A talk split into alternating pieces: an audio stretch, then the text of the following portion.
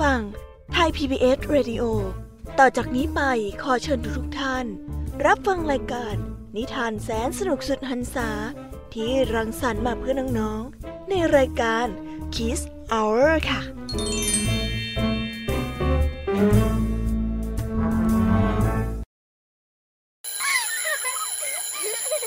โรงเรียนเลิกแล้วกลับบ้านพร้อมกับรายการ Kids Hours ยวัญญาชยโย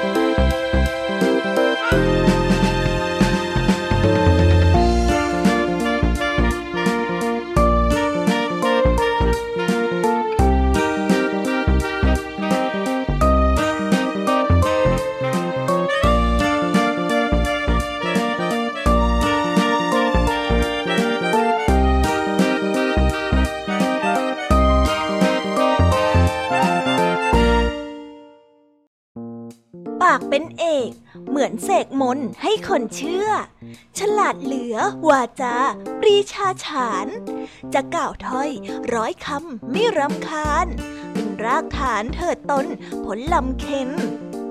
จะพูดจาปราศัยกับใครนั้น อย่าตักคันตักครอกให้เคืองหู ไม่ควรพูดอื้ออึงขึ้นมึงกู คนจะลู่ล่วงลามไม่ขำใจ แม้จะเรียนวิชาทาง การค้าขาย อย่าปากร้ายพูดจาอัจฉาใส จึงซื้อง่ายขายดีมีกำไร ด้วยเขาไม่เครื่องจิตระอิบระอา เป็นมนุษย์สุดนิยมเพียงลมปากจะได้ยากหอยหิว เพราะชิวหา แม้นพูดดีมีคนเขาเมตตา จะพูดจาจงพิเคราะห์ให้เหมาะความ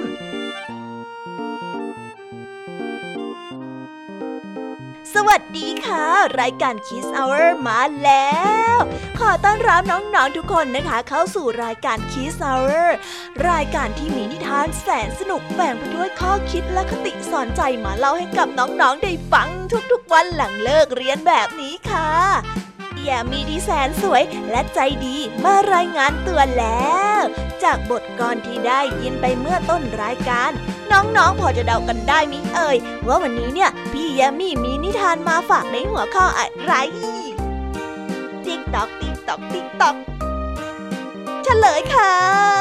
หัวข้อนิทานที่พี่แยมมี่จะนำมาฝากน้องๆกันในวันนี้นั่นก็คือ คิดก่อนพูดนั่นเอง ว่ากันว่าอาวุธร้ายอย่างหนึ่ง ที่อยู่ติดตัวเรานั่นก็คือคำพูด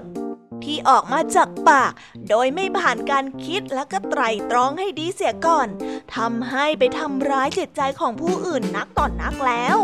การคิดก่อนพูดจึงมีความสำคัญมาก เพราะไม่ให้คำพูดของเรานั้นไปทำร้ายผู้อื่น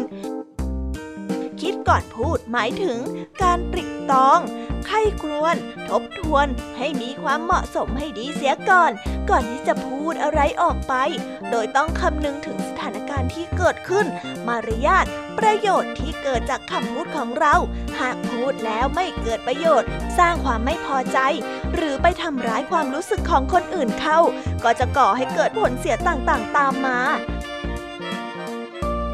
แล้วในวันนี้นะคะ พี่แยมมี่มีนิทานมาฝากน้องๆกันอีกเช่นเคย ได้แก่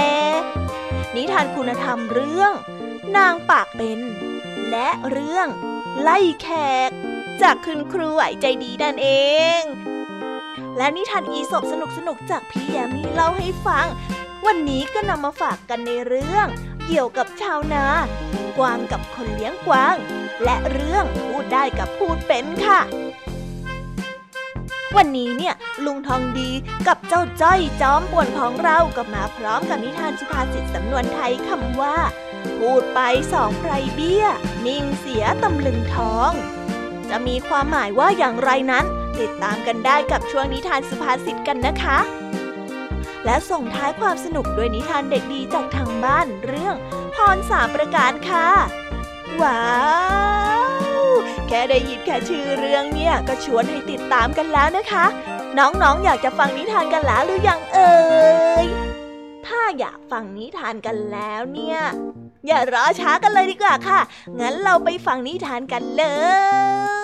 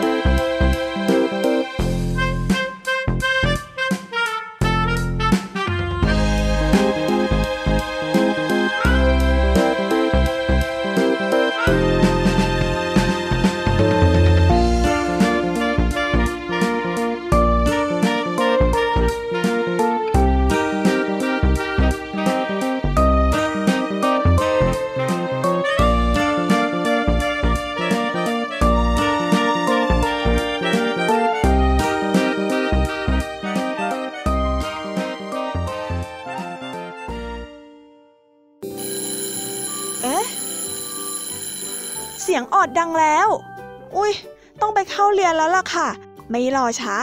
เราไปหาคู่ไหวกันเถอะ ไปกันเลย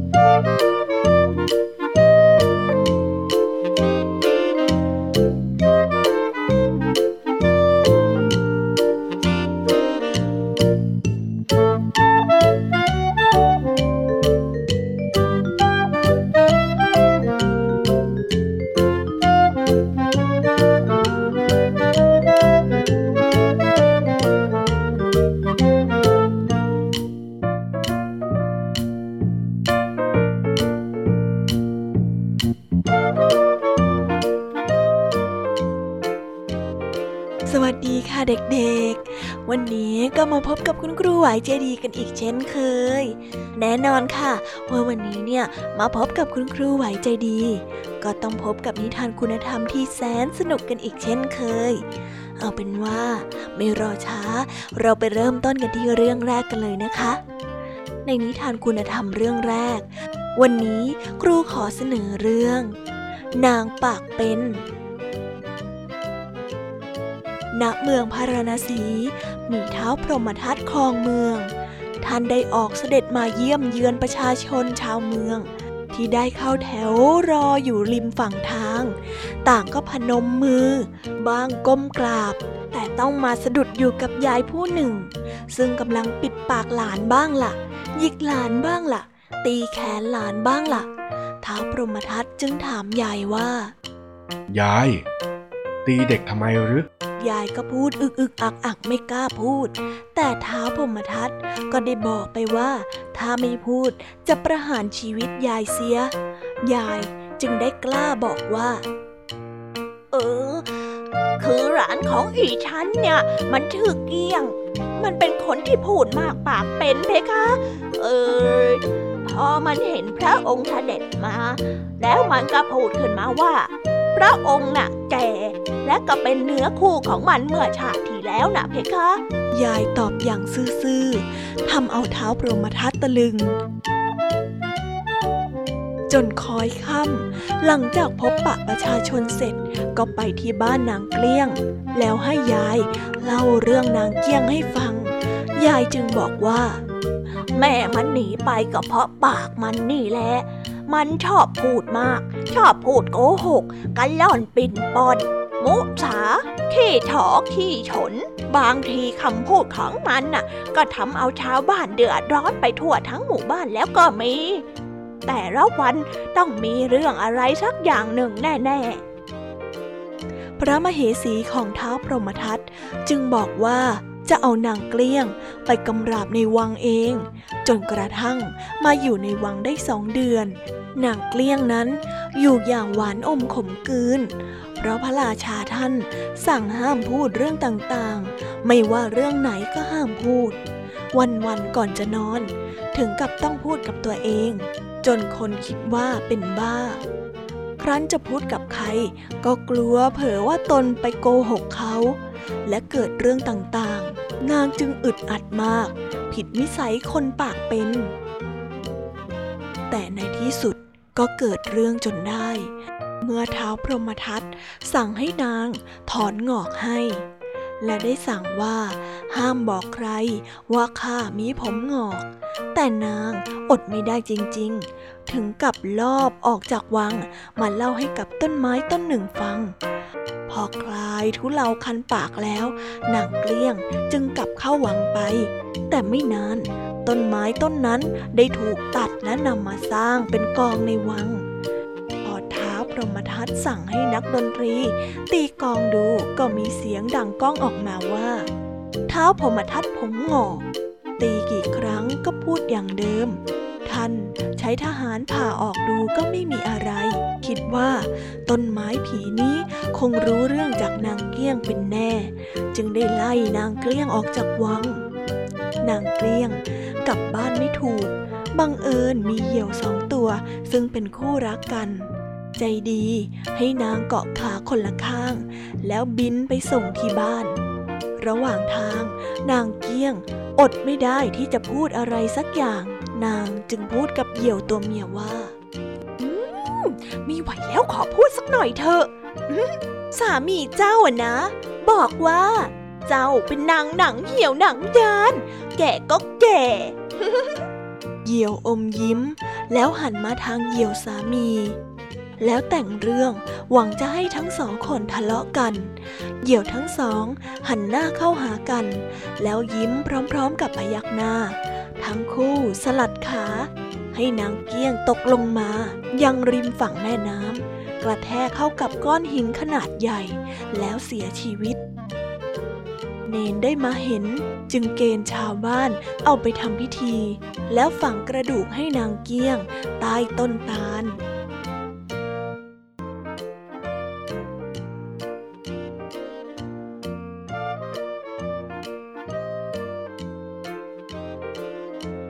นิทานเรื่องนี้ ก็สอนให้เรารู้ว่า หากพูดจาไม่รู้จักคิดไม่ก่อให้เกิดประโยชน์ ก็จะนำภัยมาสู่ตน คิดก่อนพูด แต่อย่าพูดทุกคำที่คิดนะคะ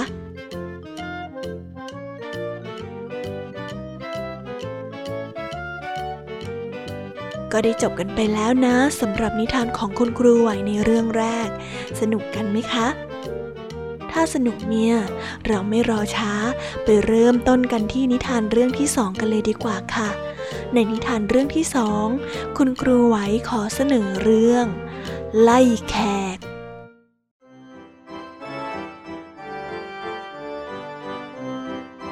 มีเจ้าภาพคนหนึ่ง ปลูกบ้านใหม่ จึงจัดงานทำบุญขึ้นบ้านใหม่ ก็เชิญญาติสนิทมิสหายมาร่วมงานขึ้นบ้านใหม่ของตน ครั้งเมื่อถึงเวลา ปรากฏว่ามีแขกมาแค่ยี่สิบกว่าคน เจ้าภาพก็ได้กางดูรายชื่อของแขก แล้วบ่นพึมพำกับตัวเองว่า คนที่สมควรมายังไม่มา แขกในงาน พอได้ยิน ก็เข้าใจว่าตนเองนั้นไม่เป็นที่ต้อนรับของเจ้าภาพ จึงทยอยลุกกลับไปเป็นสิบกว่าคน เจ้าภาพเห็นแขกหนีไปครึ่งหนึ่ง ก็ยิ่งร้อนใจมากกว่าเดิม จึงพูดขึ้นมาว่า ที่ไม่สมควรไปทำไมไปเสียล่ะ แขกที่เหลืออยู่สิบกว่าคนนั้น ได้ยินจึงเกิดความไม่พอใจเป็นอย่างมาก แล้วลุกออกจากงานเลี้ยงไป เหลือแต่เพื่อนสีของเจ้าภาพ เพื่อนสีของเจ้าภาพ จึงพูดกับเจ้าภาพด้วยความหวังดีว่า เมื่อกี้นายพูดไม่ถูกนายไปพูดจาล่วงเกินแขกทั้งหมดเลยนะนั่นนะ เจ้าภาพ พูดอย่างจนปัญญาว่าคำพูดของฉันไม่ได้หมายความถึงพวกเขานี่นะ ผลสุดท้าย แม้กระทั่งเพื่อนซีของเจ้าภาพเอง ยังเดินออกจากบ้านของเขาไป จนไม่เหลือใครอีกเลย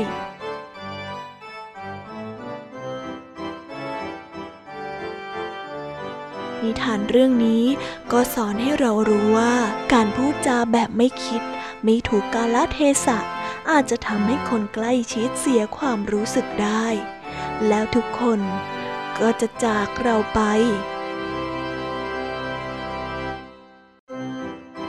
เป็นอย่างไรกันบ้างคะ ก็ได้จบกันไปแล้วนะสำหรับนิทานของคุณครูไหวใจดี ที่นำพานิทานคุณธรรมมาฝากเด็กๆกัน งั้นวันนี้เนี่ย คุณครูไหวก็ต้องขอตัวลากันไปก่อนนะคะ เพราะว่าจะได้ไปเตรียมนิทานสนุกๆมาฝากเด็กๆ กันอีกเช่นเคยยังไงล่ะสำหรับวันนี้ สวัสดีค่ะ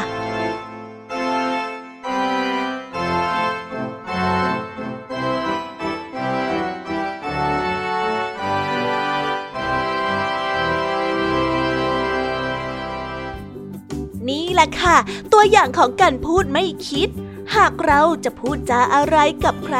ต้องคิดให้รอบคอบก่อนนะคะ ว่าพูดไปแล้ว ไปทำร้ายจิตใจใคร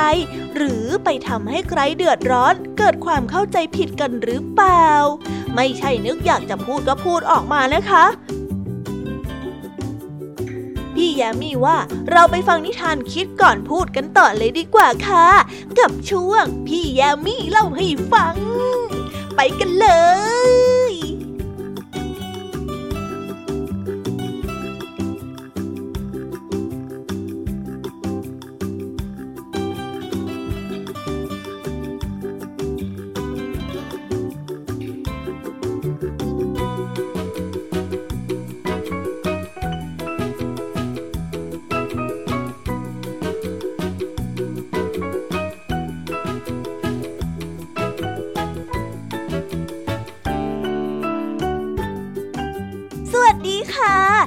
พบกับนิทานช่วงพี่แยมีเล่าให้ฟังกันแล้วเอ้ยพี่แยมี่นี่ดีใจสุดๆไปเลยค่ะ อยากจะเล่านิทานอีสปให้กับน้องๆฟังจะแย่แล้ว อืมงั้นเราไปเริ่มในเรื่องแรกกันเลยนะคะ ในนิทานเรื่องแรกที่พี่แยมี่จะนำมาเสนอในวันนี้นั่นก็คือเรื่องเหยี่ยวกับชาวนาชาวนาคนหนึ่ง ไปพบเหยี่ยวตัวหนึ่งกำลังจิกตีนกพิราบที่น่าสงสารอยู่ จึงได้ติดตามไป และไล่จับเหยี่ยวได้ในที่สุด เหยี่ยวรู้สึกกลัวมาก ได้แต่ร้องขอชีวิตจากชาวนา เหยี่ยวได้บอกกับชาวนาว่าข้าไม่เคยทำร้ายท่าน ท่านก็ไม่ควรทำร้ายข้าเช่นกัน แต่ชาวนาก็ได้ย้อนถามเหยี่ยวว่า ถ้าเช่นนั้น เจ้าตอบข้ามาเถอะ ว่าเหตุใด เจ้าจึงทำร้ายนกพิราบ ทั้งๆทที่นกพิราบไม่เคยทำร้ายเจ้าเช่นกันถ้อยคำที่เจ้ากล่าวมานั้น เจ้าไม่คิดให้ดีเสียก่อน หากต้องการให้ผู้อื่นปฏิบัติกับเจ้าอย่างไร เจ้าก็พึงปฏิบัติกับผู้อื่นเช่นนั้น นิทานเรื่องนี้ก็ได้สอนให้เรารู้ว่า หากกล่าวถ้อยคำใดออกไปโดยไม่ได้คิดเสียก่อน มักจะนำ ความผิดมาสู่ตนนะคะ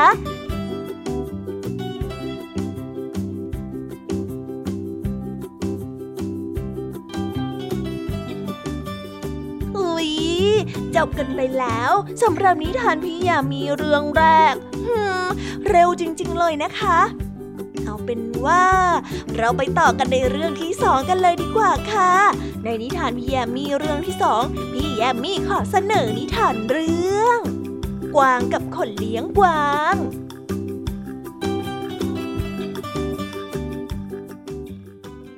กันละครั้งหนึ่งนานมาแล้ว มีกวางตัวน้อยน่ารักตัวหนึ่ง กวางน้อยมีนิสัยชอบเล่นซุกซน เมื่ออยู่ในฝูง มักจะชอบวิ่งหนีออกไปเล่นที่อื่นเสมอ และบ่อยครั้งที่คนเลี้ยงกวาง มักจะต้องไปไล่ตามกวางน้อยให้กลับมาเข้าฝูง พื่อไม่ให้หลงไปอยู่กับกวางของคนอื่น คนเลี้ยงกวางเหนื่อยกับการไล่จับกวางน้อยเสมอ วันหนึ่ง คนเลี้ยงได้เกิดความโมโหขึ้น จึงไล่มันออกจากฝูงไป อยากไปไหนก็ไปเลยนะไอ้กวางโง่ เป็นแค่สัตว์ไร้ประโยชน์ ยังจะมาก่อความเดือดร้อนให้ข้าได้ทุกวี่ทุกวันกวางน้อย เสียใจกับคำพูดของเขามาก มันจึงเดินออกไปจากฝูง แต่โชคร้ายที่กวางน้อยไม่ทันได้ระวังได้ถูกเกวียนชนเข้า ได้รับบาดเจ็บอย่างหนัก เจ้ากวางน้อย ล้มลงแล้วก็เดินไม่ได้ เพราะว่าเจ็บที่ขา คนที่เลี้ยงกวางรู้สึกผิดมาก เลยออกมาตามหา จึงได้เห็นกวางน้อย บาดเจ็บหนัก จึงนึกได้ว่า นายจ้างคงดุมาแน่ ที่ไม่ดูแลลูกกวางให้ดี จึงรีบทำแผลให้เพื่อปกปิดความผิดที่ทำไว้ กวางน้อยเห็นเช่นนั้น ก็เอ่ยขึ้นมาว่า ความจริงก็คือความจริง จะให้เป็นอย่างอื่นก็คงเป็นไปไม่ได้แน่ ท่านจะกังวลใจไปทำไมอะคนเลี้ยงนึกเสียใจที่ได้พูดกับเจ้ากวางไปแบบนั้น ไม่ทำให้เป็นผลดีแต่อย่างไร ทำให้ตนเองต้องมานั่งลำบากใจ ต้องมาคอยตอบนายจ้างอีก เป็นเพราะตัวเองที่ใจร้อนไม่ทันได้คิด จะตำหนิว่ากวางน้อยก็ไม่ได้ เพราะว่ามันเป็นแค่สัตว์ตัวเล็กๆ ที่เดินซนตามประษาของมันไป หากข้าไม่พูดจาด้วยถ้อยคำรุนแรงที่ทำร้ายจิตใจเจ้า เจ้าก็คงไม่ต้องออกมาเจ็บตัวแบบนี้ ข้าผิดไปแล้วจริง ๆ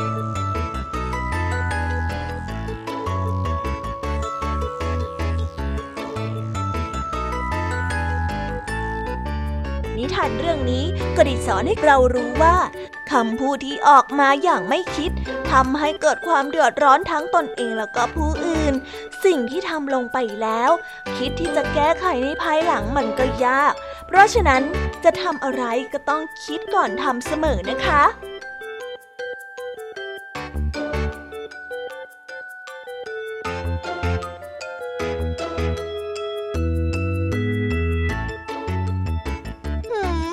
ก็ได้จบกันไปแล้วกับนิทานพี่แยมมีเล่าให้ฟังเรื่องที่สองสนุกกันไหมคะเด็กๆ ถ้าเด็กๆชอบ แล้วก็สนุกนะคะ พี่แยมมี่จะไปต่อในเรื่องที่สามเลยนะคะ นิทานในเรื่องที่สามนี้ พี่แยมมี่ขอเสนอนิทานเรื่อง พูดได้กับพูดเป็น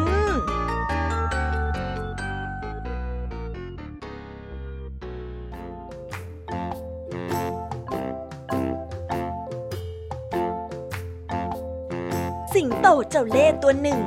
ต้องการจับสัตว์ต่างๆ กินเป็นอาหาร แต่ก็เกรงว่าสัตว์เหล่านั้นจะคาลหานินทาว่าตนไร้คุณธรรม จึงคิดสร้างเหตุการณ์เพื่อหาเรื่องกับสัตว์ตัวอื่นๆ เมื่อได้โอกาส ก็จะจับพวกมันกินเป็นอาหารนั่นเอง สิงโตจึงได้สั่งให้เจ้าสุนัขจิ้งจอก ซึ่งเป็นสมุนรับใช้ ไปตามเจ้ากระต่ายให้เข้ามาในถ้ำ จากนั้นก็ให้เจ้ากระต่ายมาดมกลิ่นปากของตน แล้วถามว่า ปากของข้ามีกลิ่นเหม็นหรือไม่ กระต่ายไม่รู้อุบายของเจ้าสิงโต จึงตอบไปตามความจริงว่า เหม็น เหม็นมากเลยแหละท่าน สิงโตโกรธมาก ที่เจ้ากระต่ายว่าต้นปากเหม็น จึงใช้สาเหตุนี้จับกระต่ายกินเป็นอาหารในทันทีวันต่อมา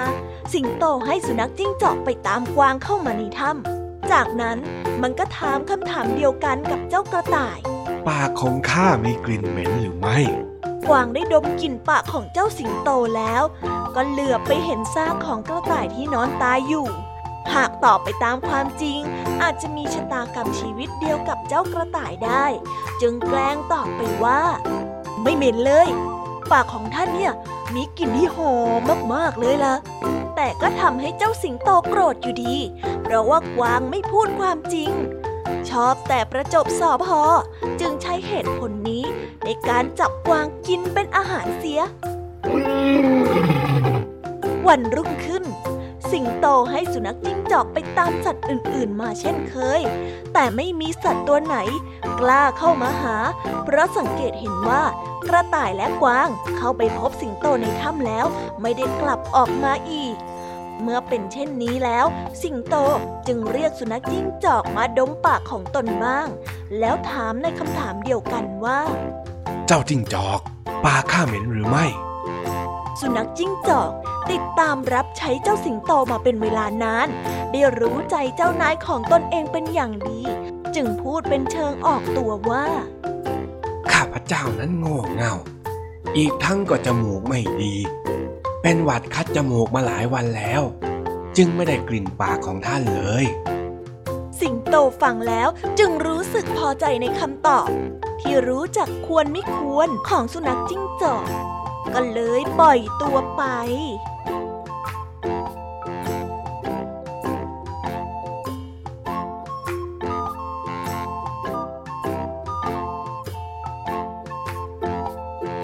นิทานเรื่องนี้ก็ได้สอนให้เรารู้ว่า การใช้คำพูดอย่างมีความคิดจะทำให้ปลอดภัยจากอันตรายค่ะ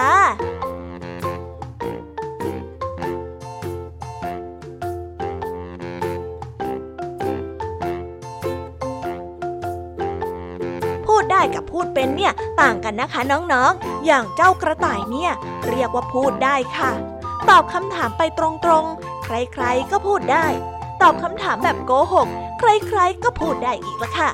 แต่แบบเจ้าจิ้งจอกเนี่ยเขาเรียกว่าพูดจาเป็นค่ะ คือรู้ว่าควรจะพูดอย่างไรจะสามารถเอาตัวรอดออกมาจากอันตรายได้อย่างไร เรียกว่าคิดอย่างรอบคอบแล้วจึงพูดนั่นเองละค่ะ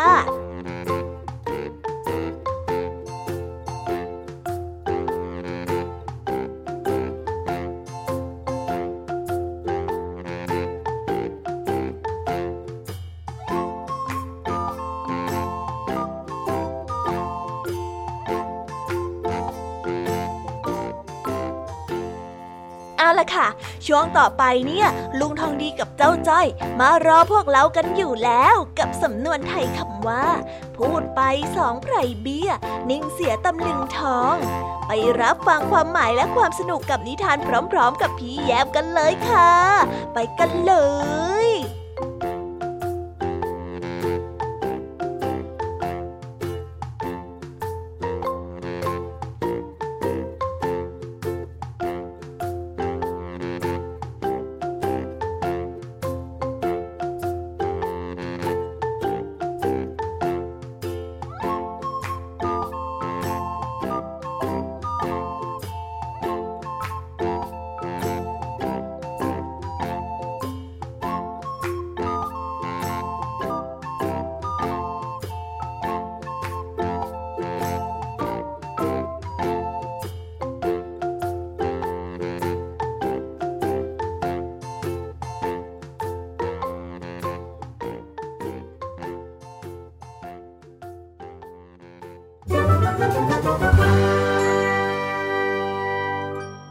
นิทานสุภาษิต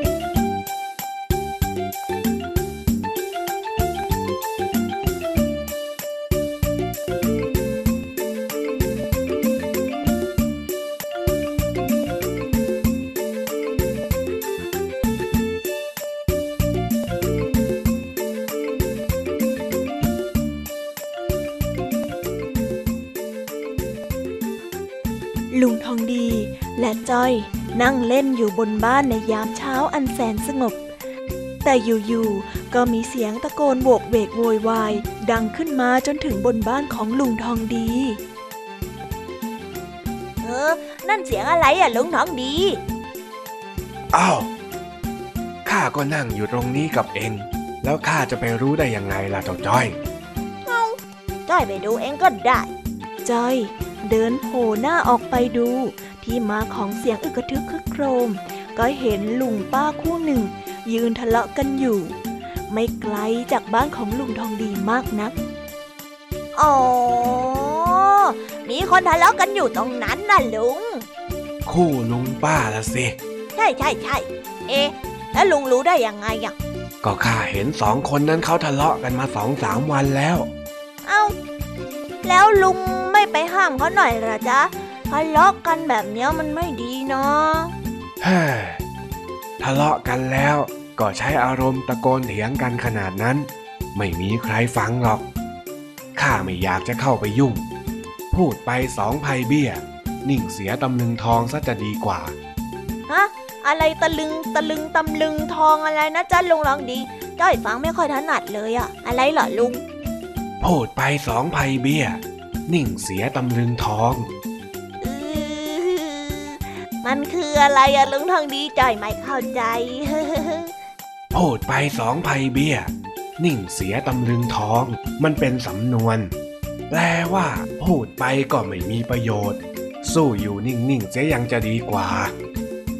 แล้วมันเกี่ยวกับตำลึงทองยังไงอะลุง มันเป็นคำเปรียบเลยว่า พูดไปก็ได้เงินแค่สองภัยเบี้ย แต่อยู่นิ่งเฉยๆก็ได้เงินหนึ่งตำลึงทอง พูดง่ายๆก็คือ อยู่นิ่งๆนั่นแหละ เกิดประโยชน์มากกว่า จ้อยก็พอจะเข้าใจแล้ว แต่ลุงเล่านิทานให้จ้อยฟังอีกสักหน่อยสิจ๊ะ จ้อยจะได้เข้าใจมากยิ่งขึ้นนะนะนะนะลุงทั้งดีแหม่เดี๋ยวนี้นี่รู้จักออดอ้อนนะ มามาเดี๋ยวข้าจะเล่าให้ฟัง กาลครั้งหนึ่ง มีคุณยายอาศัยอยู่ในหมู่บ้านเล็กๆ ห่างไกลจากตัวเมือง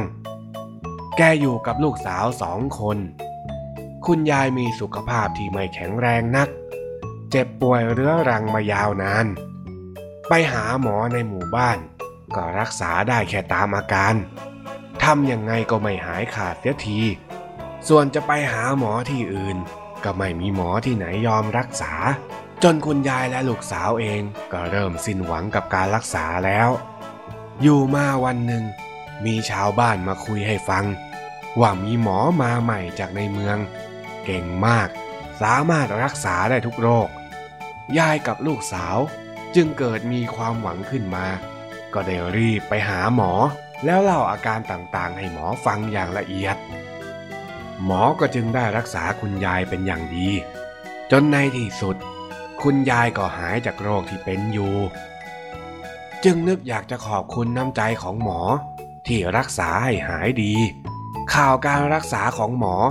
แพร่กระจายไปทั่วหมู่บ้านทำให้ใครต่อใคร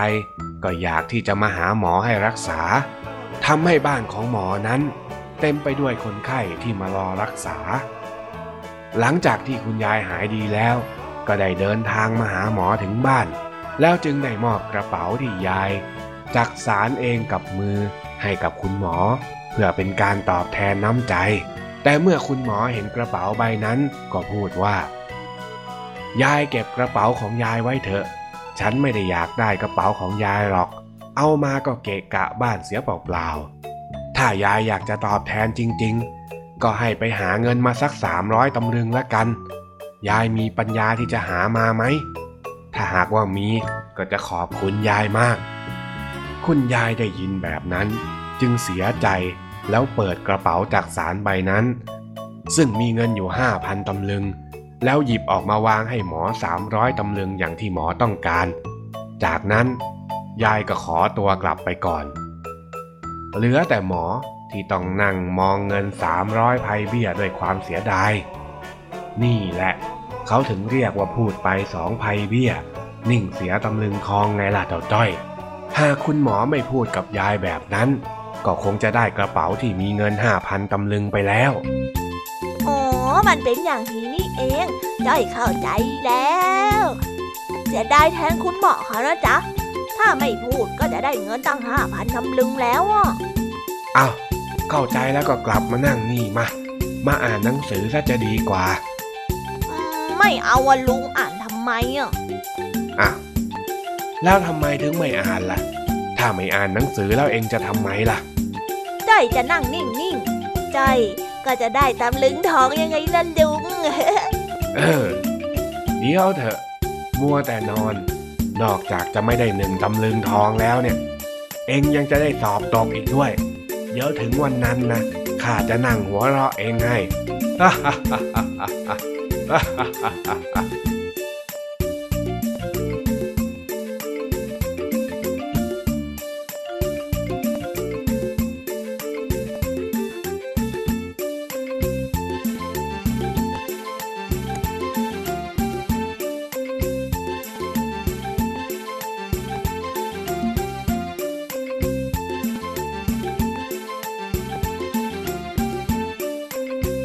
ไปแล้วนะคะสำหรับนิทานสุภาษิตของลุงทองดี กับสำนวนไทยคำว่า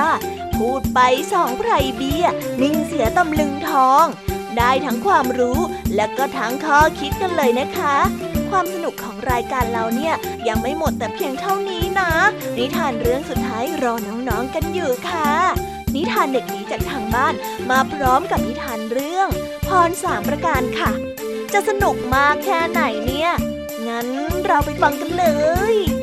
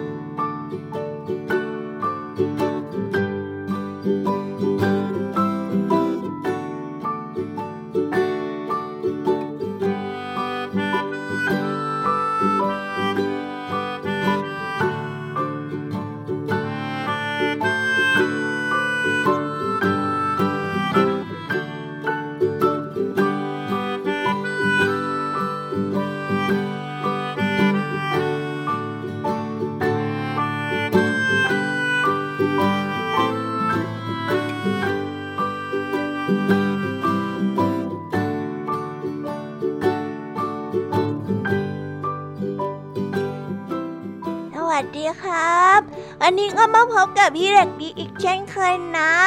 สำหรับนิทานเด็กดีในวันนี้เนี่ย พี่ขอเสนอเรื่องพรสามประการ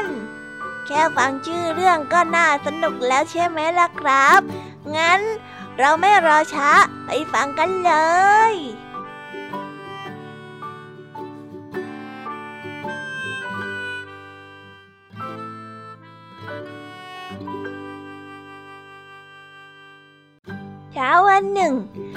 ตัดฟืน แบกขวานเดินเข้าไปตัดฟืนในป่า เขาได้พบกับต้นไม้ใหญ่ จึงเตรียมที่จะตัดมัน อันใดนั้นก็มีเสียงพูดขึ้นมาว่า โปรดอย่าตัดไม้ที่เป็นที่อยู่ของข้าเลย ข้าเป็นเทวดา ถ้าท่านไม่ตัดต้นไม้ต้นนี้ ข้าจะให้พรแก่ท่านสามประการชายตัดฟืนตกลงทันที จากนั้นจึงรีบกลับบ้าน เพื่อไปบอกภรรยาของเขา หลังจากเล่าเรื่องให้ภรรยาฟังแล้ว เขาก็ถามถึงอาหารเช้าในทันที ข้าวต้มอีกแล้วเหรอนี่ ฉันอยากจะกินขนมปังก้อนโตๆสักก้อนจังเลยทันใดนั้นเอง ขนมปังก็ปรากฏอยู่บนโต๊ะอาหาร เอาจานมาเร็วๆ นี่แหละอาหารเช้าของฉัน ภรรยาของเขาโกรธมาก จึงบอกว่า จานหรือโถพรหนึ่งข้อถูกใช้ไปแล้ว โดยไม่ได้อะไรเลยนะ นอกจากขนมปังก้อนเดียว ช่างโง่เสียจริง ฉันอยากให้ขนมปังไปติดอยู่ที่จมูกของแกจริง ๆ เลยทันใดนั้น ขนมปังก็ลอยไปติดที่จมูกของชายตัดฟืน ทั้งสองคนพยายามดึงเอาขนมปังออก แต่ก็ไม่เป็นผลชายตัดฟืนจึงร้องขึ้นมาว่า ฉันอยากจะให้ขนมปังหลุดออกไปจริงอันใดนั้นขนมปังก็หายวับไปกับตา แล้วก็ไม่มีพรเหลือให้ขออีกแล้ว ทั้งสองจึงต้องกินข้าวต้มเป็นอาหารเช้าต่อไป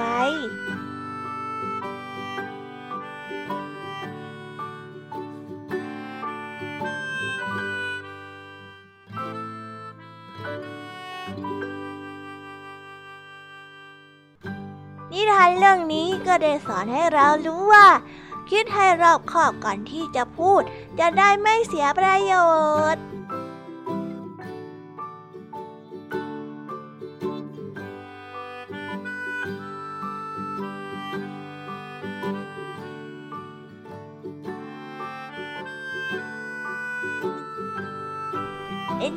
กันบ้างครับ สนุกกันไหมเอ่ย ถ้าเพื่อนๆและน้องๆสนุกเนี่ย พี่เด็กดีก็จะนำนิทานแบบนี้มาฝากกันอีกเช่นเคย แต่สำหรับวันนี้พี่เด็กดีต้องขอตัวลากันไปก่อนแล้วนะครับ ไว้พบกันใหม่ สวัสดีครับ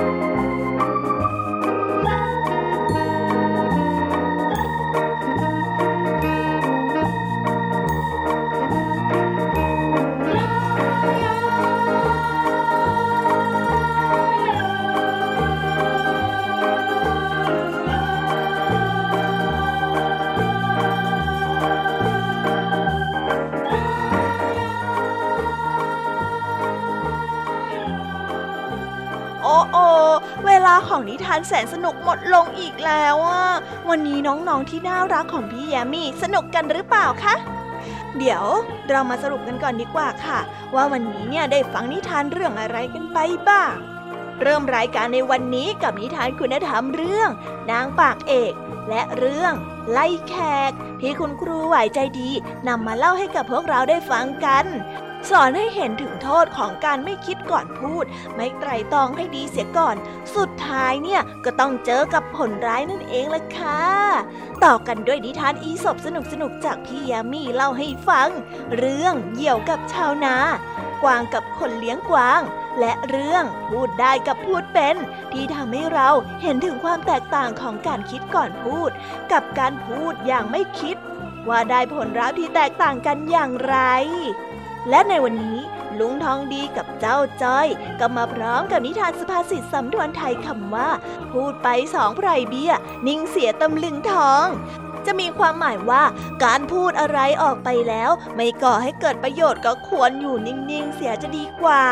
และส่งท้ายความสนุกด้วย นิทานเด็กดีจากทางบ้านเรื่องพรสามประการ ที่ชายตัดฟืนและภรรยาของเขานั้น ไม่คิดให้รอบขอบก่อนพูดอะไรออกมา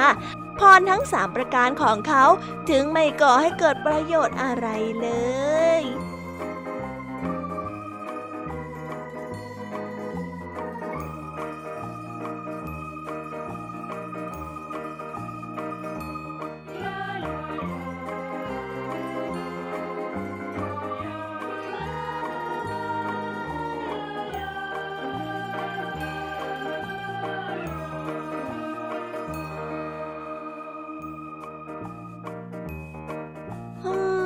เวลาแห่งความสนุกของรายการเราในวันนี้ ก็ได้หมดลงไปแล้วนะคะ น้องๆอย่าลืมนำข้อคิดที่ได้จากการฟังนิทานไปปรับใช้กันด้วยนะคะ ก่อนที่จะพูดอะไรควรคิดให้รอบขอบเสียก่อน ไม่เช่นนั้นเนี่ยอาจจะไปทำร้ายใครก็ได้ เช่นการที่น้องๆ พูดล้อเล่นเพื่อนคนนั้นคนนี้ว่าอ้วนว่าดำอย่างสนุกสนานเนี่ย แต่ ลองมองจากมุมของเพื่อนบ้างสิคะ ว่าเพื่อนที่ถูกล้อเนี่ยเขารู้สึกอย่างไร เขาเสียใจขนาดไหน ดังนั้นอย่าให้คำพูดของเราต้องไปทำร้ายจิตใจใครเข้านะคะ เด็กดีของพี่แยมมี่เนี่ยต้องคิดก่อนพูดนะสำหรับวันนี้พี่แยมมี่และรายการคิสเวอร์ต้องขอตัวลากันไปก่อนแล้วนะคะ แล้วพบกันใหม่ สวัสดีค่ะ